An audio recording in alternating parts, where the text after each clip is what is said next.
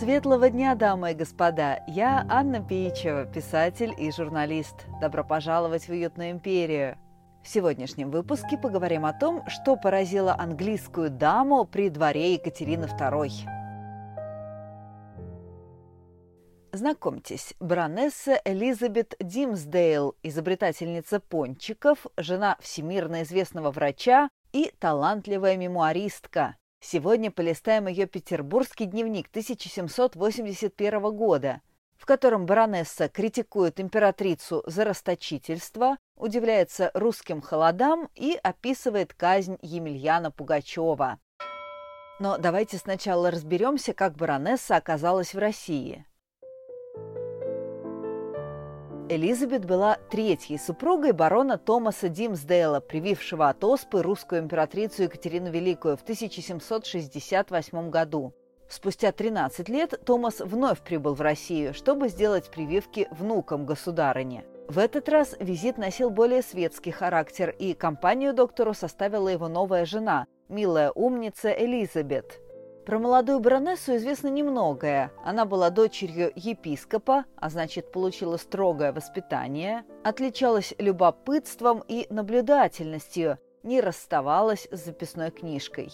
Кстати, недавно выяснилось, что Элизабет Димсдейл была еще и отличным кондитером. В 1800 году она выпустила книгу по домоводству, в которой обнаружился первый в мире рецепт пончиков – так что баронесса и сама по себе была интересным человеком. Но что же больше всего поразило ее в России?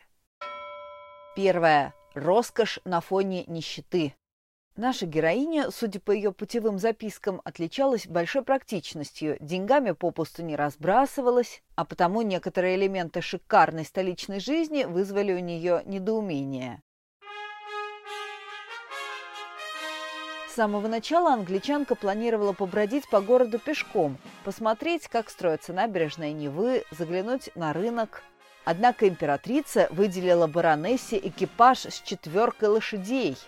Элизабет предупредили, что она не должна передвигаться по Петербургу в экипаже, который запряжен менее чем четверкой или шестерней лошадей, как это принято у великосветских господ. А то стыдно перед людьми. Где это видано, чтобы почетные гости самой Екатерины ходили пешком? Но Элизабет все-таки сбегала из-под контроля царских лакеев и бродила по летнему Петербургу в свое удовольствие.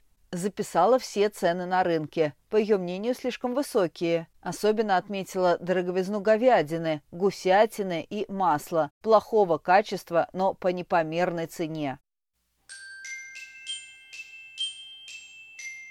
Но больше всего запомнились обеды с императрицей. Первая встреча с государыней состоялась в царском селе. Екатерина показалась баронессе очаровательной женщиной, роста ниже, чем была сама англичанка, и крупнее, с очень выразительными голубыми глазами и умным взглядом, что делало ее особенно привлекательной для своих 54 лет. Императрица была очень приветливой и поцеловала Элизабет в щеку. Баронесса сохранила меню ежедневного обеда, подаваемого к столу императрицы, которое включало суп, рыбу, бойлерных цыплят, цветную капусту, ростбиф с картофелем, утку, дичь, грибы, гамбургскую ветчину, котлеты, сосиски, семь видов десертов, апельсины, яблоки, вишню, сыр пармезан и тому подобные деликатесы. Задавшись целью выяснить, во сколько обходятся расходы на стол императрицы, Элизабет принялась за расчеты и выяснила, что ежедневно на это тратится 90 рублей. В качестве сравнения баронесса привела ежегодное жалование русского солдата, составлявшее 7 рублей. Второе. Хорошие люди в плохих обстоятельствах.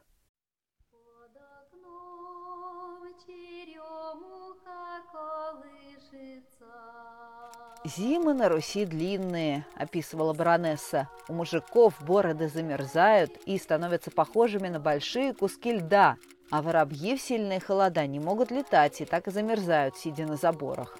В холода крестьяне топят очаг, дым от которого выходит только через маленькое круглое оконце в избе. Случается, семьи бедняков угорают от дыма. И зимой, и летом в домах крестьян сохраняется неприятный запах – поскольку помещения не проветриваются. Мужики чрезмерно увлекаются горячительными напитками. Они предпочитают пить до тех пор, пока в доме все не выпито. Но эти бедные люди были очень добры ко мне и предлагали самое лучшее, что у них только было – хлеб и молоко. А некоторые молодые девушки подходили, пели и плясали и выражали желание со мной познакомиться. Англичанка отмечала, что крестьяне находятся в состоянии рабства и являются собственностью знати, и приравниваются их владельцами к лошадям или собакам. Состояние богатого человека в России исчисляется не земельной собственностью и не количеством зерна, которое он может поставить на рынок, а числом его рабов, каждый из которых платит своему хозяину в год один рубль. Фактически русский крестьянин не имеет собственности, которая принадлежала бы ему, заключала Элизабет. Отмечу, что в те времена на родине Элизабет также существовало рабство. В XVIII веке темнокожие рабы из Африки, Индии и Америки служили во многих домах Великобритании. При этом английские крестьяне и рабочие были свободными людьми. Третье. Казнь Пугачева. Емельяна Пугачева казнили в январе 1775 года на Болотной площади в Москве. И Элизабет нашла очевидца этого события. Баронесса, будучи женой врача, с медицинской точностью описывает мучительную процедуру в деталях. Однако нам интересно другое, как вел себя мятежник перед лицом неизбежной гибели.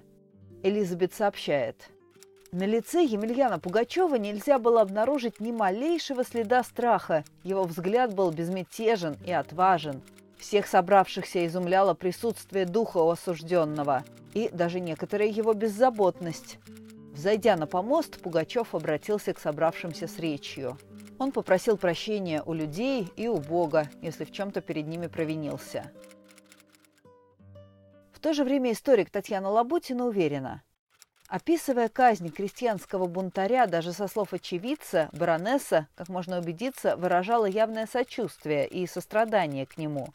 Но это была, на наш взгляд, скорее чисто женская реакция на жестокую экзекуцию человека, нежели одобрительное отношение к предводителю народного восстания. Впрочем, можно предположить, что баронесса вполне разделяла взгляды Пугачева. Элизабет побывала и в крестьянских избах, и в царских дворцах, и прекрасно понимала, откуда берется сказочное богатство императорского двора. Баронесса с неодобрением писала. Еще несколько лет тому назад придворные одевались в простые наряды, но сейчас у них в моде богатые наряды, на которые тратятся большие средства. Граф Потемкин тратил на эти цели 30 тысяч фунтов, а молодой красавец Ланской одевается еще более роскошно. У него на плече бант, украшенный великолепными бриллиантами и вместо эпилога.